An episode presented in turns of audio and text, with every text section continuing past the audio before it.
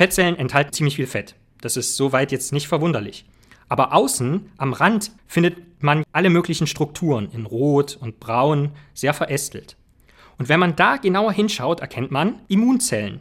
Es gibt Immunzellen, die im Fettgewebe leben. Wir haben diese Immunzellen jetzt mal genauer untersucht und haben eine neue Art von Immunzellen entdeckt. Und zwar vom Typ große Fresszelle. Frage. Wenn eine große Fresszelle im Fettgewebe rund um diese Fettschneebällchen sitzt, was steht dann wohl auf dem Speiseplan dieser großen Fresszelle? Richtig, Fett. Das eigene Gewicht, das ist für viele sehr häufig Thema und damit verbunden auch Diäten. Doch wie sinnvoll sind die eigentlich?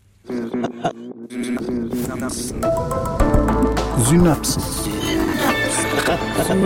Synapsis. Science Slam. Im Wissenschaftspodcast von NDR Info. Moin und willkommen. Ich bin Maja Bachtjarowitsch. Schön, dass ihr dabei seid. Heute wird wieder geslammt. Mittlerweile kennt ihr ja das Spiel. Alle zwei Wochen stellen wir euch jemanden aus der Wissenschaft vor, der oder die euch etwas aus dem eigenen Forschungsfeld vorträgt. Pro Staffel treten so sechs Leute gegeneinander an und am Ende einer jeden Staffel seid ihr dann gefragt. Denn dann könnt ihr auf ndr.de slash synapsen für euren Lieblingsslam abstimmen. Heute im Ring Systembiologe Lorenz Adlung.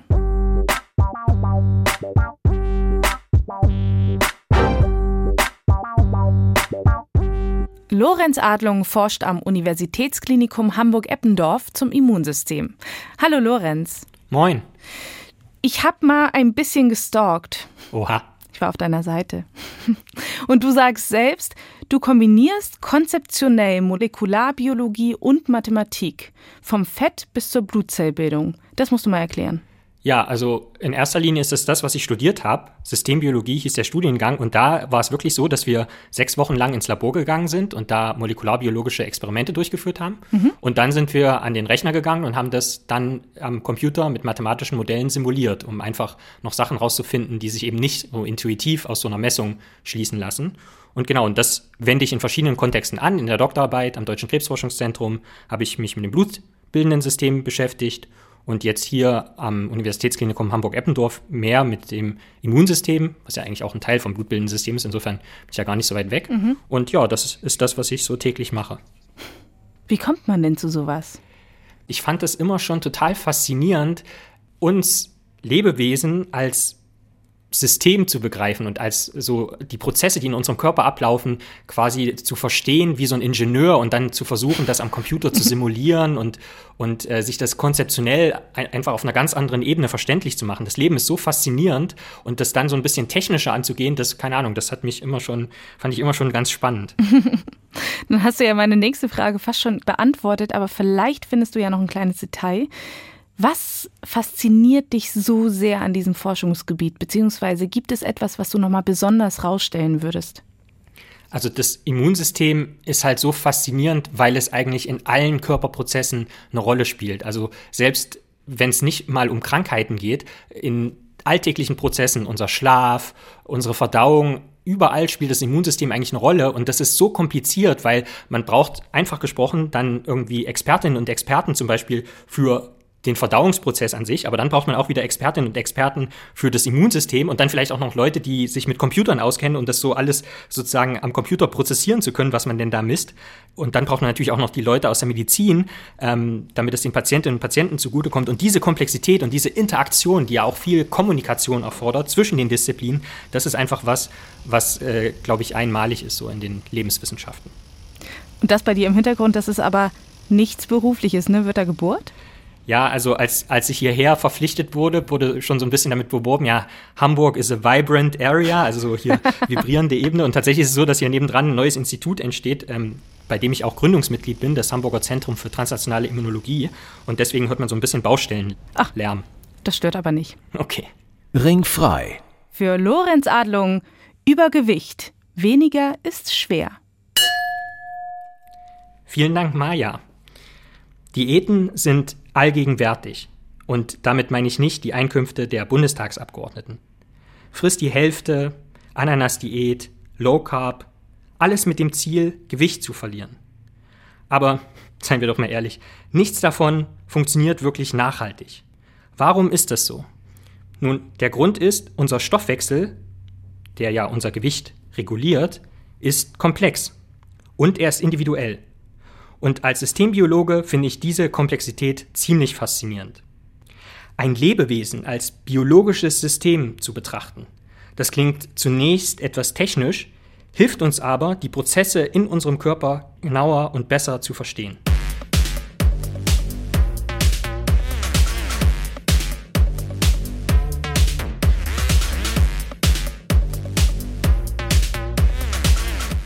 Klar, es könnte so einfach sein. Fettgewebe sieht zunächst mal nicht sonderlich komplex aus. Ich schiebe mal mein T-Shirt hoch. Sie können froh sein, dass wir uns im Radio befinden. Aber ja, Fettgewebe ist relativ formlos. Es besitzt keine komplexe Struktur. Das habe ich für Sie jetzt mal wissenschaftlich getestet. Nein, aber wissenschaftlich heißt auch genauer hinsehen. Und wenn wir uns das Fettgewebe zum Beispiel unter dem Mikroskop betrachten, schneiden wir es zunächst in dünne Scheiben. Und das sieht dann aus wie ein Querschnitt durch eine Mauer aus dreckigen Schneebällen. Genau, einzelne Fettzellen sehen zunächst einmal aus wie dreckige Schneebälle. In der Mitte eines solchen Fettschneeballs befindet sich ziemlich viel Weiß. Das Weiß ist das Fett. Hauptsächlich Moleküle, die man als Lipide bezeichnet. Das ist ein komplizierter Begriff, Lipide. Er bedeutet aber einfach gesagt Fett auf molekularer Ebene. Okay, Fettzellen enthalten also ziemlich viel Fett. Das ist soweit jetzt nicht verwunderlich. Aber außen, am Rand der Fettschneebälle, findet man jetzt noch Gestrüpp. Alle möglichen Strukturen in Rot und Braun, sehr verästelt. Und wenn man da genauer hinschaut, erkennt man, das sind mitunter Immunzellen. Genau, es gibt Immunzellen, die im Fettgewebe leben. Und meine Gruppe am Universitätsklinikum Hamburg-Eppendorf beschäftigt sich mit Systemimmunologie, also auch mit Immunzellen im Fettgewebe.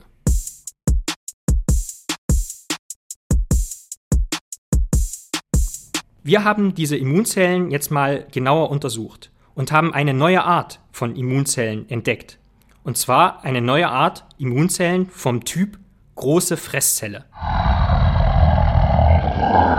Makrophage.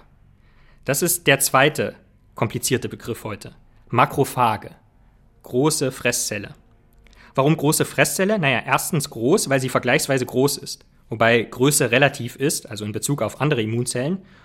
Und Fresszelle zweitens, weil sie frisst.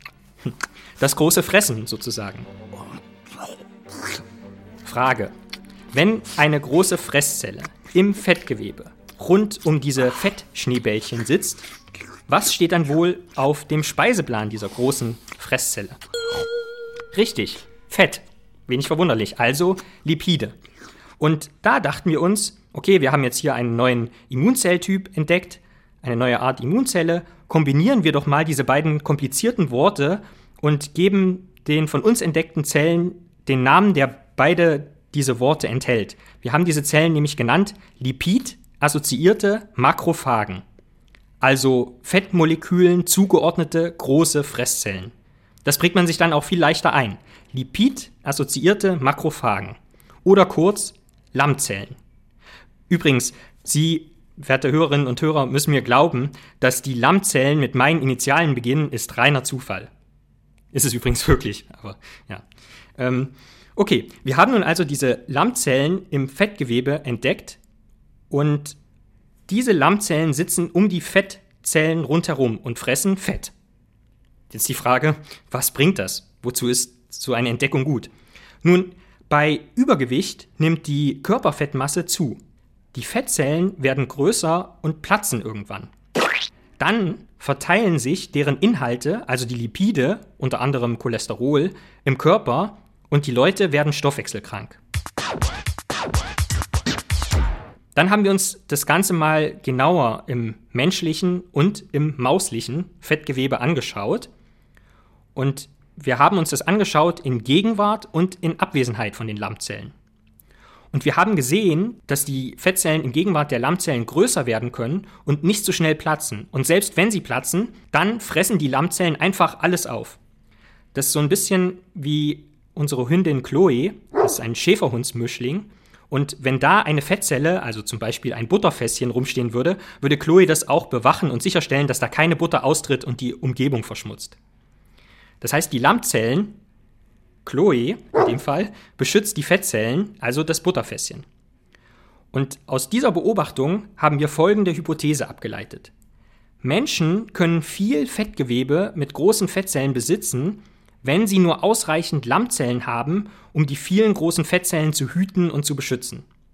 Und tatsächlich konnten wir eine Person vermessen, die morbide fettleibig war. Was heißt morbide fettleibig? Das bedeutet, wenn man nur die Fettmasse betrachtet, würde man eigentlich davon ausgehen, dass sich diese Person in Lebensgefahr befindet.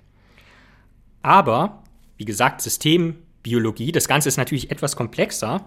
Das heißt, nur die Fettmasse zu betrachten ist nicht richtig, denn diese Person hatte auch jede Menge Lammzellen. Und insofern waren die Fettzellen gut behütet und die sind sehr selten unkontrolliert geplatzt. Das hat sich auch bestätigt, als wir das Blut dieser Person untersucht haben, denn dann ist uns aufgefallen, dass die Cholesterol, die Blutzucker und die Insulinwerte vollkommen in Ordnung waren. In anderen Worten, diese Person war zwar fettleibig, aber vom Stoffwechsel her gesehen vollkommen gesund. Und klar, haben wir in unserer Arbeit nur vergleichsweise wenige Personen untersucht, aber der Trend war bemerkenswert. Und das Ganze ist auch veröffentlicht und frei zugänglich, kann sich also jeder und jede einmal anschauen.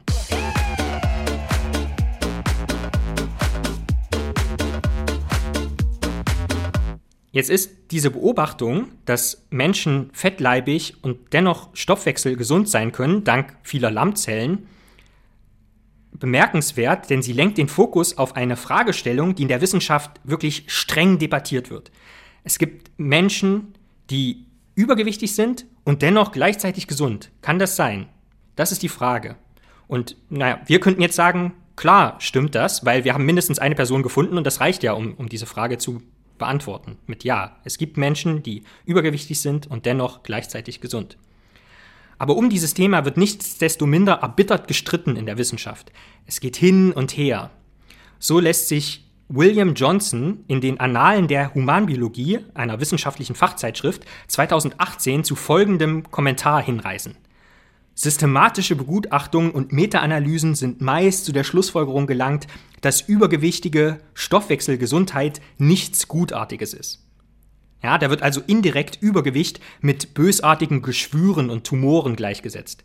Naja, viel polemischer wird es in solchen Korrespondenzen zumeist nicht. Also Sie merken schon, das ist jetzt ein bisschen ironisch von mir formuliert. Das heißt, selbst wenn in der Wissenschaft gestritten wird, ist es zumeist noch eher verhalten, vor allen Dingen, wenn man das jetzt vielleicht mit Diskussionen in den sozialen Medien vergleicht. Aber Sie hören, es wird sittlich immerhin gestritten. Es wird debattiert und ähm, als Wissenschaftler ist es meine persönliche Pflicht, auf die diverse und dynamische Sachlage hinzuweisen. Das Gleichnis Fett ist gleich krank greift in jedem Falle aber zu kurz. Die Lösung in diesem komplizierten Fall sind sicherlich nicht die anfangs genannten Diäten. Die Lösung sind die Daten. Mehr Studien kombiniert mit Grundlagenforschung können dazu führen, dass wir so komplexe Themen wie Systemimmunologie und was das mit unserem Stoffwechsel zu tun hat, immer besser verstehen können. Lammzellen beschützen Fettzellen, sodass Menschen übergewichtig und dennoch stoffwechselgesund sein können. Übergewicht ist schwer verständlich, aber mit guter Wissenschaft leicht erträglich. Gern würde ich Ihnen, liebe Hörerinnen und Hörer, mehr davon erzählen und einen Teil dazu beitragen, mit unwissenschaftlichen Vorurteilen aufzuräumen und Stigmata abzubauen. Genauso wie die Lammzellen die Fettmoleküle. Vielen Dank. Vielen Dank, Lorenz Adlung, Systembiologe am UKE in Hamburg mit Übergewicht. Weniger ist schwer. An dieser Stelle noch einmal der Hinweis. Äußerungen der Wissenschaftler und Wissenschaftlerinnen im Podcast Science Slam geben deren eigene Auffassung wieder. Der NDR macht sich Äußerungen zum Thema nicht zu eigen. Die nächste Folge findet ihr dann in zwei Wochen in der ARD Audiothek und unter ndr.de slash synapsen. Dieser Science Slam, der entsteht übrigens in Zusammenarbeit mit Julia Offe. Sie organisiert von Hamburg aus bundesweit Science Slams und den Link zu ihren Veranstaltungen, den gibt es auch unter ndr.de slash synapsen. Dort könnt ihr zum Beispiel Videos von den richtigen Science Slam auf richtiger Bühne sehen und seht vielleicht auch noch den einen oder die eine oder andere Slammer, die ihr hier schon gehört habt. Kommende Woche geht es dann erstmal weiter mit einer Synapsenfolge in gewohnter Form. Mein Name ist Maja Bachtjarovic. Bis dahin. Tschüss. Synapsen Science Slam, ein Podcast von NDR Info.